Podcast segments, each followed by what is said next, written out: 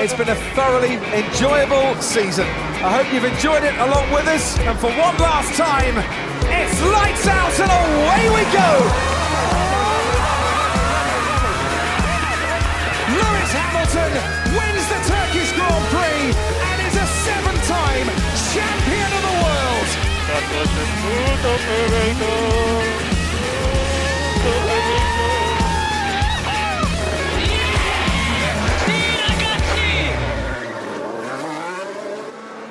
Herkese merhaba. Podstop Podcast'in 5 Kırmızı 1 Yeşil serisinde Portekiz Grand Prix'sinden sonraki değerlendirme bölümümüzde her zaman olduğu gibi Deniz Halil ve ben Burak sizlerle beraberiz. Portimao'da geçen yıl ilk defa yarış düzenlenmişti. Bu yıl pandemi koşulları sebebiyle bir kez daha takvime eklendi. Bu seferki en büyük fark sezon başında takvime eklendi. Portekiz hafta sonu nasıl geçti beyler? Birer cümle birer kelimeyle bir genel özeti alalım mı sizden? Bence sıkıcı geçti. Zaten konuştuğumuzda daha bu şekilde olmasını bekliyorduk. Ee, neden diye sorduğumuzda kendimize aslında pandemi dönemiyle beraber lojistik sıkıntıları biraz daha ortadan kaldırabilmek için e, İspanya'dan önce uygun bir tatlim yeri diye Portekiz'in olduğunu koyduk. Aslında Portekiz'de yani güzel bir pist. İnişli çıkışlı roller coaster tipi. E, ama pilotlar için keyifli bir pist biz izleyenler için çok keyifli olmadı. Yani aslında hafta sonunun başından sonuna kadar keyifsiz geçti diyebiliriz sıralama turları dahil yarışla beraber. Ee, yani bu tarz pistlerde tabii önümüzdeki sene bu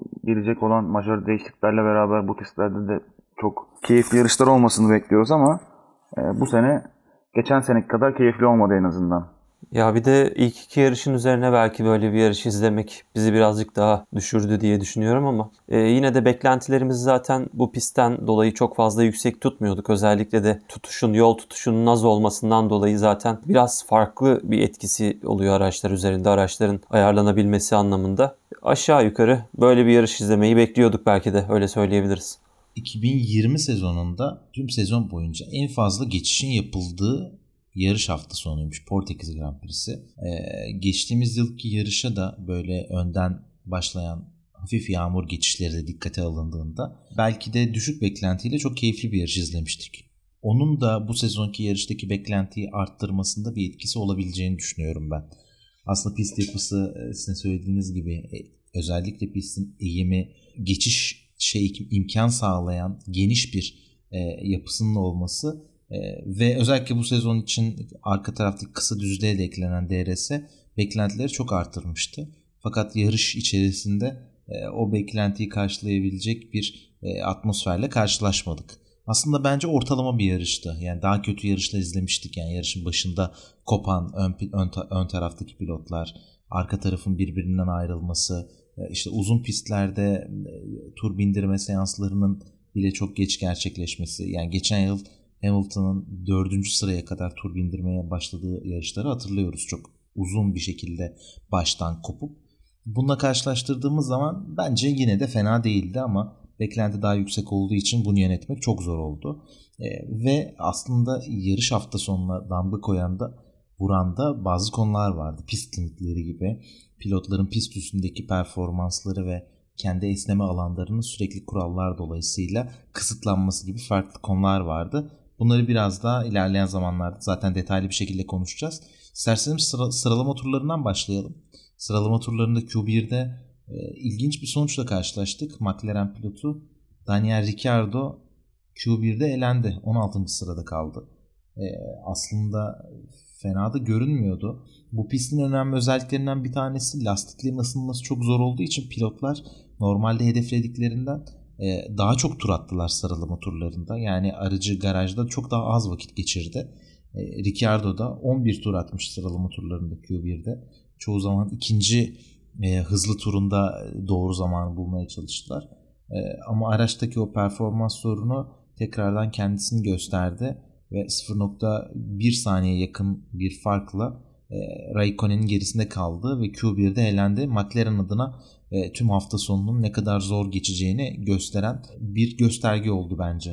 Çok ilginç bir istatistik veriyordu aslında. E, Ricciardo ile Norris'i karşılaştırdıklarında sadece tek bir virajda bile frenlemeye erken girdiği için 0.2 saniye kaybettiğini gösterdi bize. Yani tek virajda 0.2 saniye daha yavaş kalıyor takım arkadaşından. Ee, evet alışmakta zorlanıyor diyebiliriz ve Ricardo'nun da agresif bir pilot olduğunu bildiğimiz için lastikleri çalıştıramadıklarında, lastiklerden yeterli verimi alamadığında e, bu kötü performanslarını daha önce de görmüştük zaten. Bu hafta sonunda Pirelli'nin zaten lastik seçimlerinde bir e, hata demeyelim tabii ama yapmış olduğu bir oyun vardı aslında. Zar attılar tutmadı. E, o yüzden bütün takımlar zaten lastikleri çalıştırmakta zorlanmışlardı. Aynı şekilde e, Ricardo da bu olaydan e, gazabını aldı diyelim. Bununla beraber yine Q2'de fazla görmeye alışmadığımız ama belki de e, bundan sonraki zamanda daha fazla görmeye kendimizi alıştırmamız gereken Russell'ı 11. E, sıraya kadar yükselirken gördük.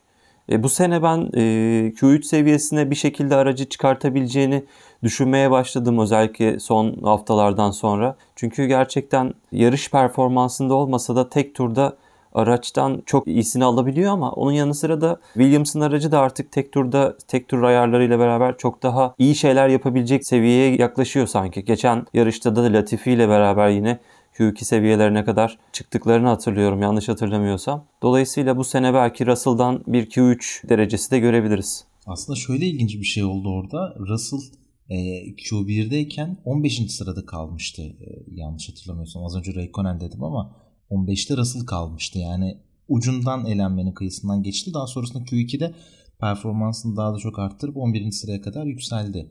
E, ben bu şekilde kendini bir üst sırada tutabilecek e, tüm senaryolar e, karşı, karşıya geldiğinde e, daha etkili olabileceğini düşünüyorum açıkçası ki hemen üstünde kalan Sebastian Vettel ile de arasında çok ufak bir fark vardı. E, Vettel'in de her zaman buralarda olmadığı dikkate alınılırsa eğer ben de sana katılıyorum yani bu sezon içerisinde e, Williams aracına çok uyan bir pistte tek turda e, Russell'dan bir Q3 sürprizi mutlaka göreceğiz. Görmenin zamanı da geldi gibi hissediyorum zaten yarış performansı için birden fazla aslında kriter var. Yani hepsi bir araya geldi yarışta rekabetçi olabiliyorsunuz ve belli bir yerlere gelebiliyorsunuz. Ya maalesef şu anda Williams takımının bu e, kriterlerini getirip çok rekabetçi olmasını beklemiyoruz. Ama geçen sene yapmış oldukları değişimden sonra aslında pozitif bir değişiklik olduğunu da görebiliyoruz. Sıralama turlarında 11. sıraya geldiğinde Russell takım bundan çok memnundu aslında. Mekanikerler e, hem 11. olduğunu gördüklerinde zaten garajda alkışlarlarken gördük ki aslında, aslında aracı da e, garaja getirdiğinde mekanikerler alkışlayarak karşıladılar aslında Russell'ı.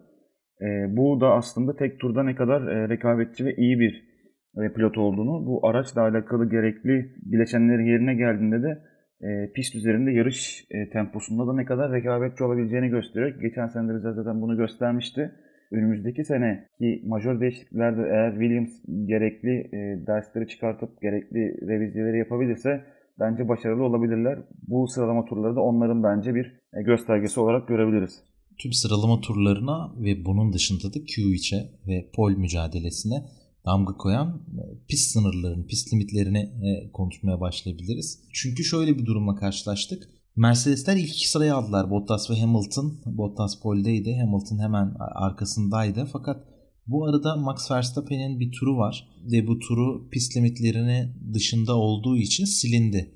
Yoksa Verstappen kendini daha ön sıraya atmıştı aslında atabilmişti. Sadece Verstappen değil tüm griddeki neredeyse her pilotun en az birer kez zamanı silindi. Hem antrenmanlarda hem sıralama turlarında. Geçtiğimiz yıl da bunu Portekiz'de çok yaşamıştık ama bu yıl sezon başından beri her yerde bununla daha çok karşılaşmaya başladık. Bu pist limitleri konusundaki düşüncelerinizi ben merak ediyorum. Ne kadar katı bir şekilde bu konuda dikkate alınıp kurallar uygulanmalı? Ya da burada avantaj yaşayan pilotların avantaj yaşama seviyeleri farklı bir değerlendirme ya da farklı bir derecelendirme ile dikkate alınıp daha genç bir şekilde e, konuya bakılabilir mi? E, sonuçta kaçış alanlarının bu kadar çok olduğu pistlerde pilotlar cezalandırılamadığı için yani pistin doğal cezalandırıcıları tarafından cezalandırılamadıkları için kurallar ve hakemler tarafından cezalandırılıyor. Acaba bu sporun o doğallığını, o rekabetine e, damga vuran bir konu oluyor mu diye size bir böyle orta açayım. Bunun üzerinden birazcık konuşalım pist limitlerini. Ben bununla ilgili şöyle düşünüyorum. Hatta buna pek de sevilmeyen böyle e, Formula 1 taraftarları tarafından çok da sözüne güvenilmeyen birisinin demeciyle şöyle bir açış yapmak istiyorum. Red Bull'un danışmanı Helmut Marko e, pist limitleri hakkında bir şeyler değişmeli. İşte bunun yüzünden hem poli hem en hızlı turu hem de zaferi kaybettik diye açıklama yaptı biliyorsunuz yarıştan sonra. Norris Perez'i dört tekeri dışarıdayken geçti ona bir ceza çıkmadı diye eklemiş o Bahreyn'e alıntı olarak. Şimdi burada bence nadir bir şekilde haklı olduğu konulardan bir tanesi şu. Bir şekilde eğer ki pist özelinde bazı düzenlemeler yapılacaksa bu pistin özelinde de mesela e, aracı toparlamak için sürekli pilotların kontra verdiklerini gördük. Sürekli araçların tutuşla, yol tutuşla ilgili problemler yaşadığını gördük ve zaten pilotlar aslında bunu burada zaman kaybettiler bir şekilde sorunlar yaşadılar. Bununla beraber de ekstra bir tur zamanlarının silinmesinin ben çok fazla gerekli olduğunu görmüyorum açıkçası. E, bunu çok daha farklı düşünenler olacaktır. E, ama tabii bunun da belki daha da kolay bir çözümü hani bu tarz alanların olmasındansa belki oraları tasarımsal olarak değiştirip oraları çakıl alanlarla ya da çim alanlarla değiştirseler bu problemi daha köklü bir şekilde çözebilirler diye düşünüyorum. Bilmiyorum sizin de tabii görüşlerinizi merak ediyorum. Bu pist limitleri konusu aslında Bahreyn'deki e, Verstappen Hamilton'ı geçtikten sonraki pozisyonda konuşulmaya başlandı ve aslında biz de e, bütün yarış boyunca Hamilton'ın orayı çok kullandığı Verstappen geçtiğinde niye bu şekilde e, ceza çıktı vesaire de konuşmaya başladık ve sonrasındaki iki yarışta da e, ilk yarışta bunu vurguladıkları için daha sert bir şekilde e, bunu kullanacaklarımıza gösterdiler. Evet katılıyorum size. Burada bir zaman kazancı varsa bu tarz viraj bu tarz viraj çıkışlarında yani bu, bu şekilde olması gerekiyor belki ama bu olay ama yarışın ve bu sporun doğasına bence biraz zedeliyor. Öyle söyleyeyim. Çünkü biz bunu izlerken viraj konusu yüzünden silinen zamanlar, işte turlar vesaireleri görmek istemiyoruz. Yani biz orada bir rekabet görmek istiyoruz ve belki biraz esnetilebilir. Ya ben esnetilebilmesi gerektiğini düşünüyorum en azından. E, çünkü bu tarz yasaklar ve kurallar sporu biraz daha e, o rekabetçilikten çıkartıp biraz daha kuralcılığa getiriyor ki e, Formula 1 zaten çok aşırı kuralcı bir spor olmasına rağmen en azından pist üzerinde e, bu tarz ufak şeylerin biraz daha serbest olması gerektiğini düşünüyorum ben şahsen. Ve evet e, Helmut Marko'ya da katılıyorum. İlk yarışta Zafer'i kaçırdılar. İkinci yarışta Pol'ü kaçırdılar vesaire gibi. Hani bu yarın öbür gün Mercedes'in başına gelirse Mercedes tarafı buna nasıl tepki verebilir? Özellikle Hamilton'ın başına böyle bir şey gelirse Hamilton'ın vereceği tepkiyi ben çok merak ediyorum. Çünkü bu tarz durumlarda genelde Hamilton'ın e, vermiş olduğu tepki çok dikkate alınmıyor. Yani FIA tarafı, FIA, FIA'yı korkutuyor biraz aslında Hamilton'ın vermiş olduğu tepki. O yüzden şu ana kadar Red Bull'un başına geldi. Bu süreden sonra e, Mercedes ve Hamilton'ın başına gelirse e, neler olacağını merak ediyorum. Bu tarz konularında Formula 1 sporu özelinde bu sporun ruhuna aykırı olduğunu düşünüyorum ben. Kesinlikle katılıyorum. Yani şu noktaya özellikle değinmek istiyorum. Yanlış hatırlamıyorsam, yanlış görmediysem birçok kaçış alanında yani bu pist limitlerine takılan kaçış alanlarında bordürlerden hemen sonra bir yeşil şerit çizgi var ve daha sonrasında da beton devam ediyor. Ondan sonrasında çakıllar başlıyor. Yani belki çok zor bir e, tasarımsal değişiklik olmasındansa yani biraz daha böyle Monza'ya yakın bir şekilde o yeşil e, o halı dediğimiz yani o alanın hemen sonrasında çakıllar başlasa belki pilotlar bu kadar sert bir şekilde oraya girmeye hiç çalışmayacaklar. Yani girdiklerinden sonra e, antrenmanlarda birkaç kez zarar gördükleri zaman buna daha hassas davranabilecekler diye düşünüyorum.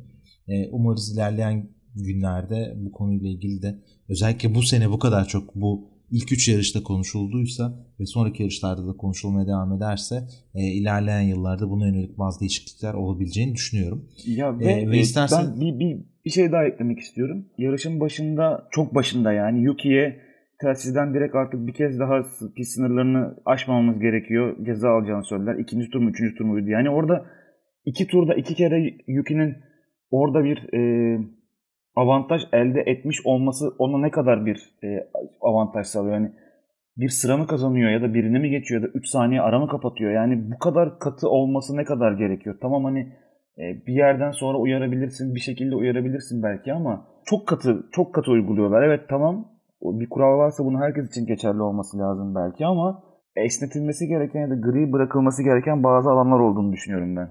Bu kadar yorumlanabilir bir şey olması bile zaten bunun ne kadar hatalı bir e, karar olduğunu bence kanıtlıyor. O yüzden e, tabii ki sporda bazı gri alanların olması lazım ama yani bu artık gri'nin 50 tonuna dönmüş durumda. E, o yüzden umarız kısa sürede bir değişiklik olur. Deyip yarışa geçelim isterseniz. Takımları birazcık değerlendirelim, inceleyelim. Ben Haas'la başlamak istiyorum. Haas'ta Schumacher Mazepin ikilisi e, her zamanki beklenilen performanslarını gösterdiler. En azından sıralama turlarında en arkada kaldılar. E, fakat takım içindeki pilotlar arasında da şöyle bir dengesizlik var bence. Schumacher Mazepin'e karşı ciddi bir üstünlük sağlıyor. Hem pist üstündeki e, sürüşüyle hem aracı kontrol etme şekliyle hem e, Formula 1'e bence daha hızlı uyum sağlamasıyla e, ve bu hafta sonunda özel bir durumla e, yani karşılaştık. E, pist üstüne bir geçişle de e, bize şey yaptı. Kendi e, tekniğini ve kalitesini kanıtlamış bir durumda kendini gösterdi. Çünkü bu, bu seneki hasılara bakıldığı zaman yani 17. sırada bir yarış bitirmenin herhalde Mick Schumacher için sezonun en kötü sonucu olduğunu söyleyemeyiz. Yani oldukça mantıklı bir hareket oldu.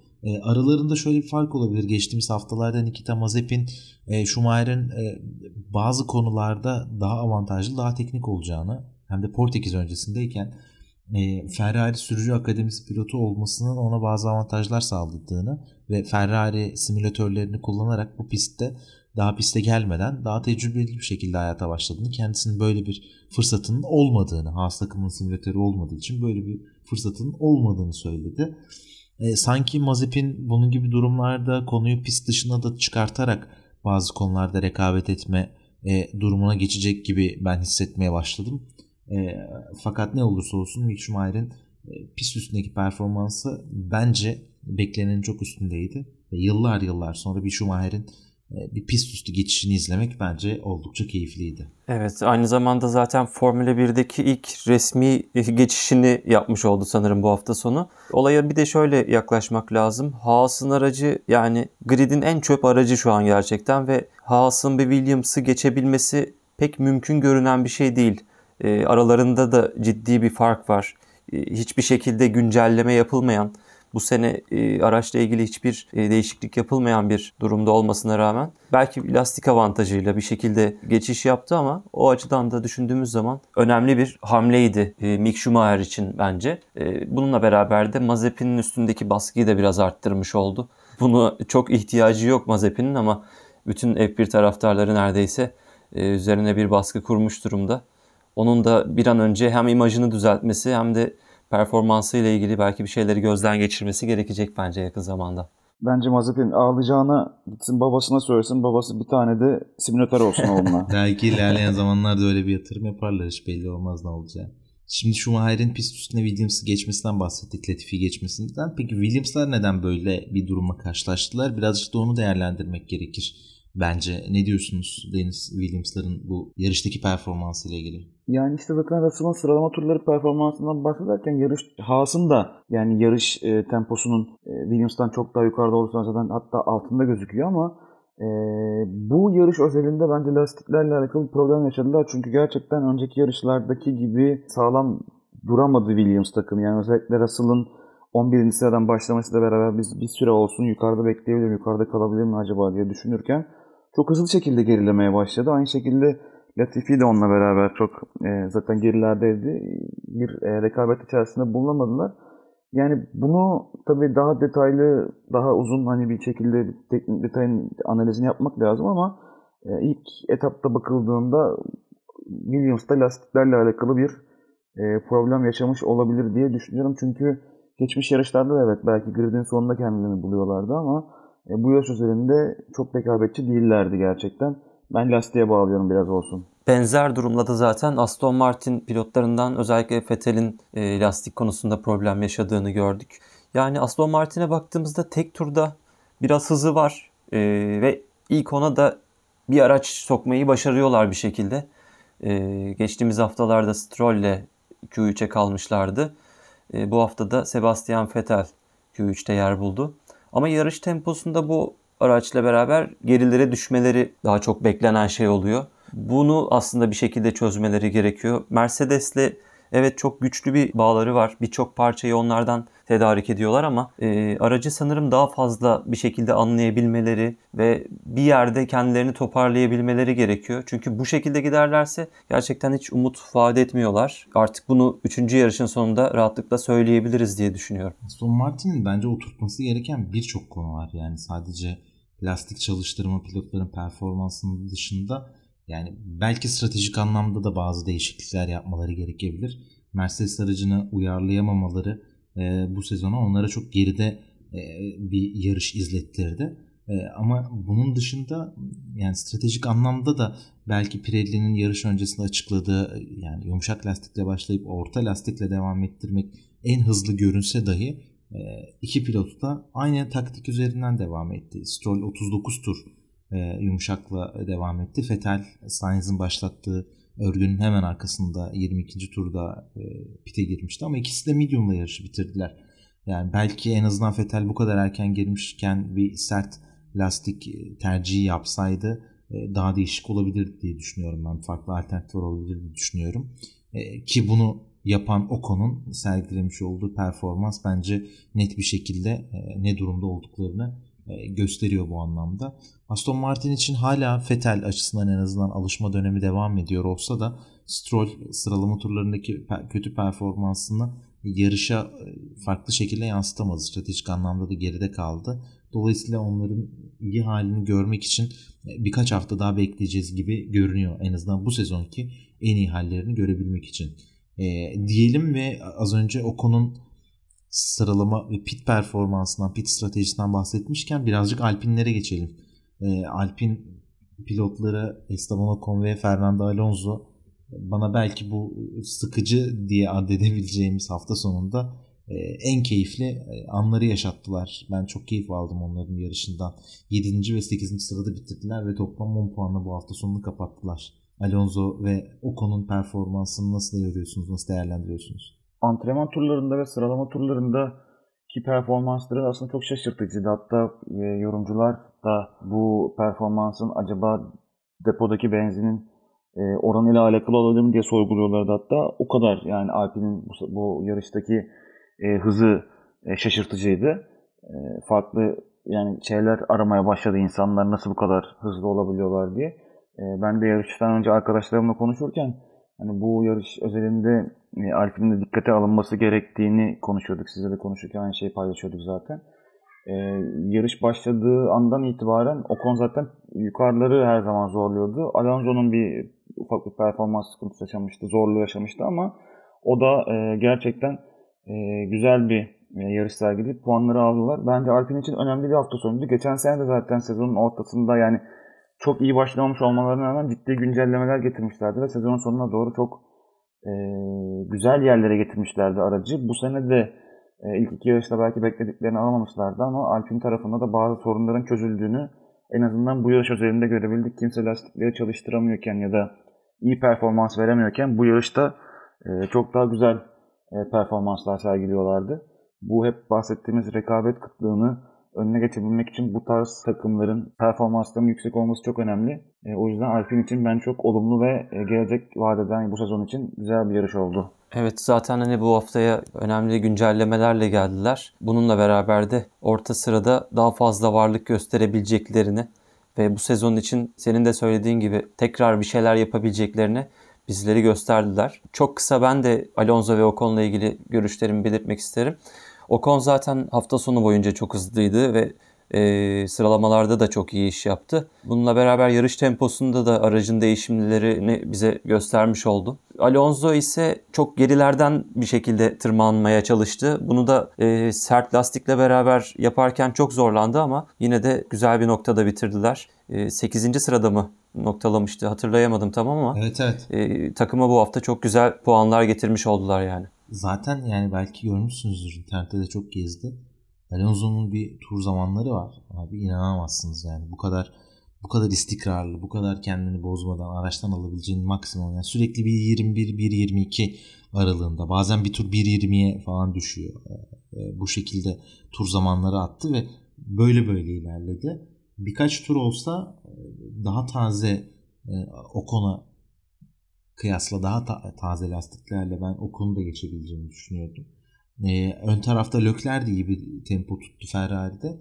E, eğer onda bir düşüş yaşanmış olsaydı ben hatta Alpinlerin Ferrari'de bu anlamda çok sıkıştırabileceğine inanıyordum ama Alonso bize eski günlerden bir kesit izletti. E, ve takım patronu da e, yöneticilerinden Marcin Budkowski de önümüzdeki hafta yani bu hafta sonu için İspanya'da asıl performansımızı izleyeceğiz.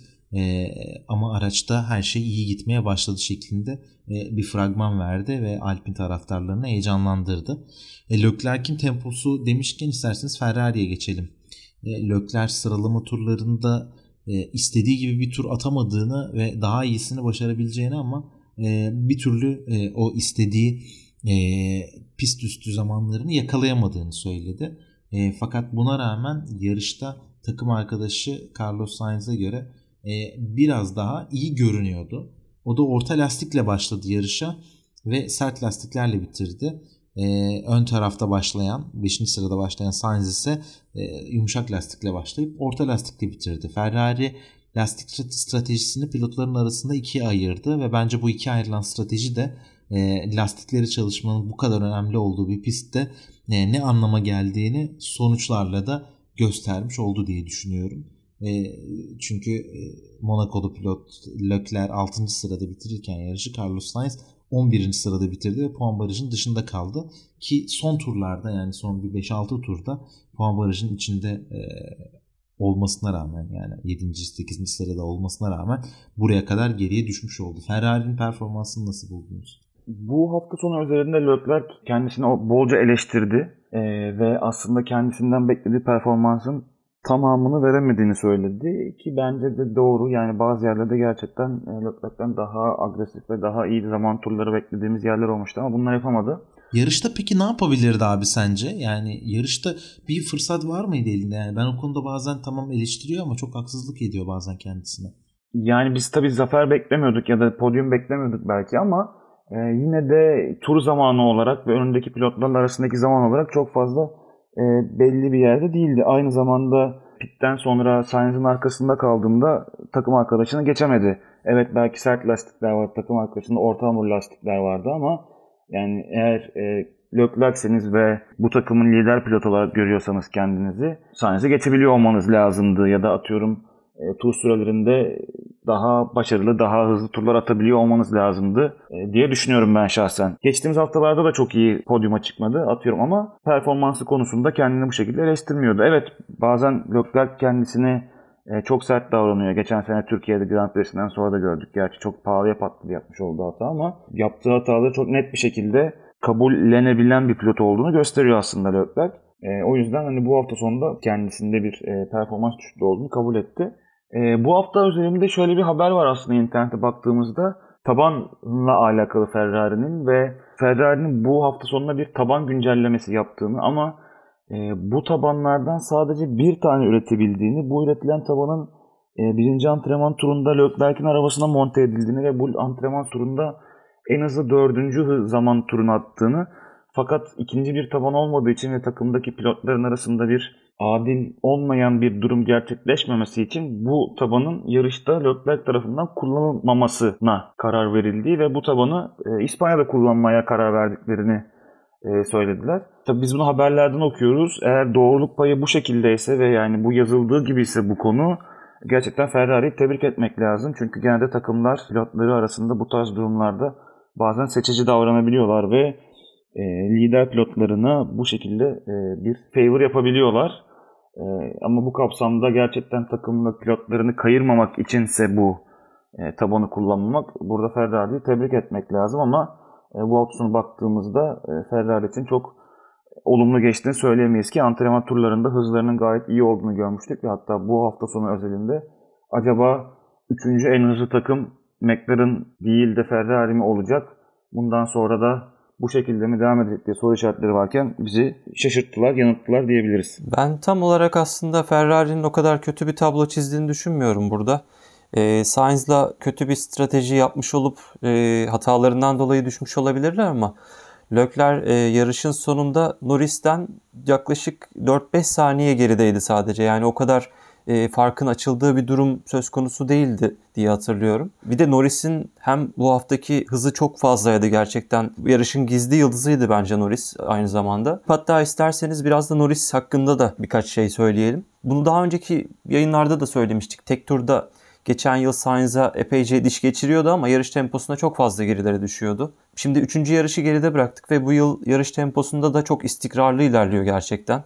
Hatta şu an Bottas'tan daha üstte sürücüler şampiyonasında. Tabii bu muhtemelen değişecektir ama son 3 yarışın bize istikrarını göstermiş oluyor. Öte yandan McLaren'ı konuşacak olursak yine Ricardo hala araca alışma sürecinde. Aracın optimum bir setup'a getirmekte henüz zorlanıyor. Gerçekten aradaki farkın kapanmaya başlayacağını ya da e, Rick'in yeniden e, yükselişe geçeceğini düşünüyorum ama e, bunun biraz daha belki zaman alacağını takım değiştiren pilotlar özelinde de bu şekilde düşünebiliriz. Siz ne düşünüyorsunuz bununla ilgili? Ricardo'nun performansı bence Alonso'nun çok paralelinde bir performanstı. Zaten lastik seçimleri ve pite girdikleri zaman aralıkları da çok benzer.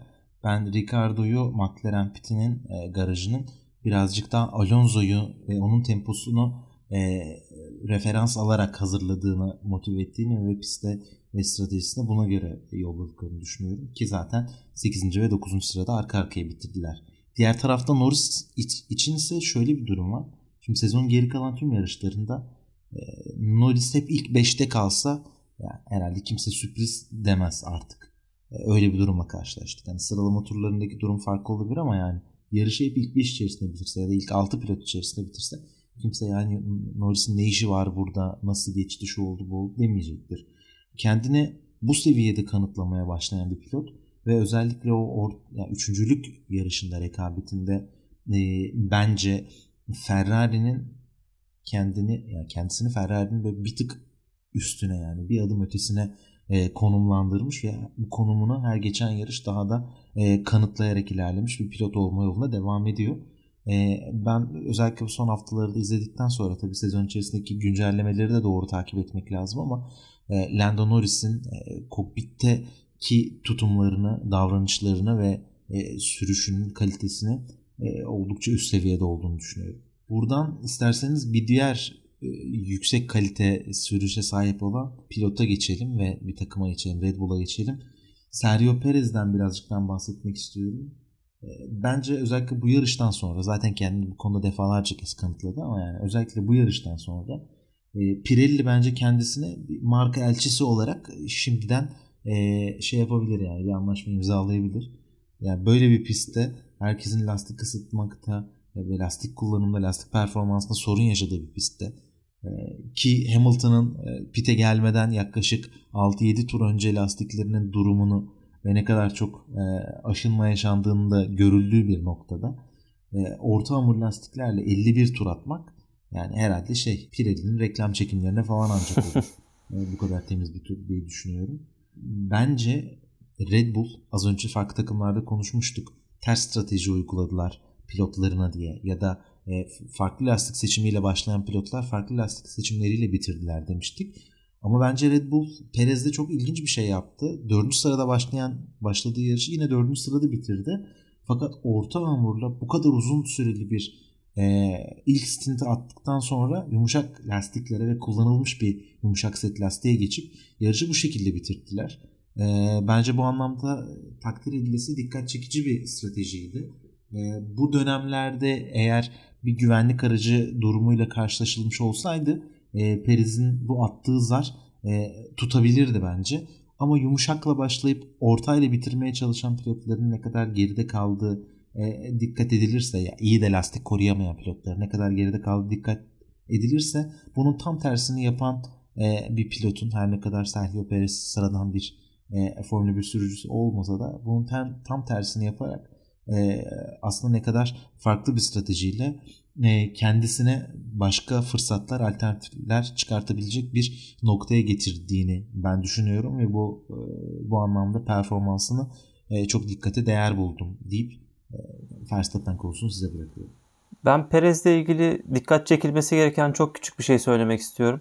Startta ve tekrar e, start alınan güvenlik aracıyla beraber başlayan ikinci startta pozisyon kaybetmesi kötü oldu. Zaten aslında ön sıralardan bu kadar kopmasına da Norris'in arkasında attığı o turlar neden oldu. Hani yoksa ön tarafta Red Bull'un da strateji penceresini genişletip farklı şeyler yapabileceğini gösterdi bize. Normalde biz e, geçtiğimiz senelerde Red Bull'un ikinci pilotlarının hep çok daha gerilerde e, seyrettiğini görüyorduk ama e, Norris'in arkasında vakit kaybetmeseydi Mercedes'in başına bela olabilecek bir potansiyeli vardı bu hafta sonu. Öte yandan yarışta günün adamı seçildi. Yani lastik kullanımına ithafen böyle bir seçimin yapıldığını düşünüyorum. Ee, yoksa bana göre hani farklı bir isimde günün adamı olabilirdi. İyi bir performanstaydı ama Alonso ya da Norris bence çok daha dediğim gibi yarışın gizli starlarındandı. Perez'in evet yarışın başlangıcında o Carlos Sainz'e yer kaybetmesi ve daha sonra tekrar starttan sonra e, Norris'e yer kaybetmesi bu hafta sonunda zaten Perez'in de kendisiyle alakalı yine el yaptığı eleştirilerden bazılarıydı. E, yeterli performansı orada sergilemediğini söylemişti zaten. Ama Burak'ın söylediği şey çok doğru. Bu pistte aslında bir güvenlik aracı çıkması çok olasıydı ve bu süreçte bir güvenlik aracı çıksaydı işler çok daha tersine dönebilirdi ama biz geçen senenin sonuna doğru Red Bull ile ilgili konuşurken hep şunu söylüyorduk. Yani e, Albon'un e, yapamadığı şey aslında Mercedes'i e, baskı altına tutmak ve e, Verstappen'e o e, Bottas ve Hamilton arasında bir e, bir koridor açabilmesiydi. Yani e, Verstappen'in konumuna göre Bottas'ı baskı altına almak ya da e, farklı şekillerde Mercedes'i baskı altında tutup e, Red Bull'un elini güçlendirebilmekti. İşte gerek atıyorum e, pit stop konusu olsun, e, gerek e, farklı yerler olsun. E, bu yarış özelinde bu şekilde bize atmalarından dolayı bu istenilen baskıyı bence Perez e, Mercedes'e uygulayamadı. Çünkü lastikler artık iyice eskimeye başladıktan sonra Hamilton'dan yaklaşık 1 saniye, 1,5 saniye daha yavaş turlar atmaya başladılar ve e, yarış sonunda Bottas'a bir sorunsuz bedava bir e, pit stop yapabilecek kadar arada fark oluştu. Bu şekilde bir zar atılmıyor olsaydı Sergio Perez de diğer ekip gibi daha erken pite girebilseydi ve temiz lastiklerle daha iyi performans sergileyebilseydi e, belki de atıyorum Bottas'a e, o en hızlı turu attırabilecek e, pit stopu avantajını vermeyecekti.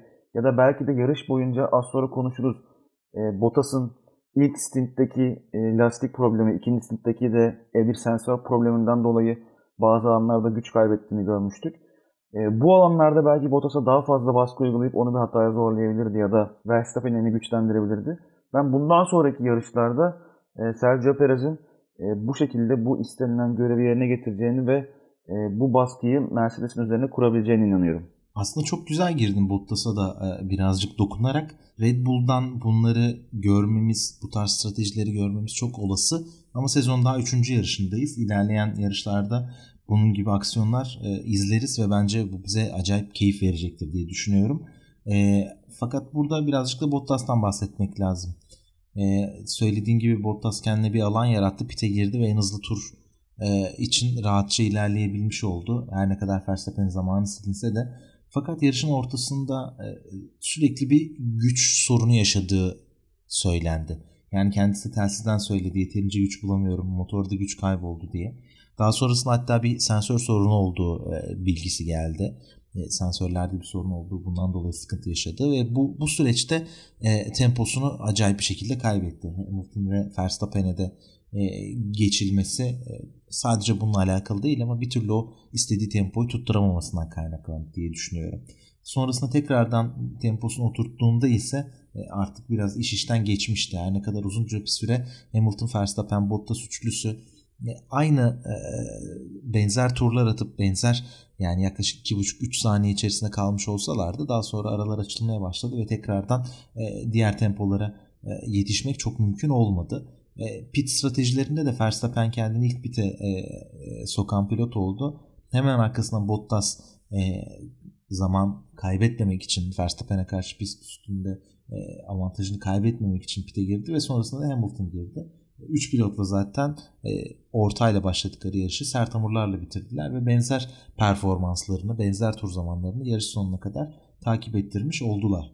E, bununla birlikte yarışı da e, Lewis Hamilton kazandı.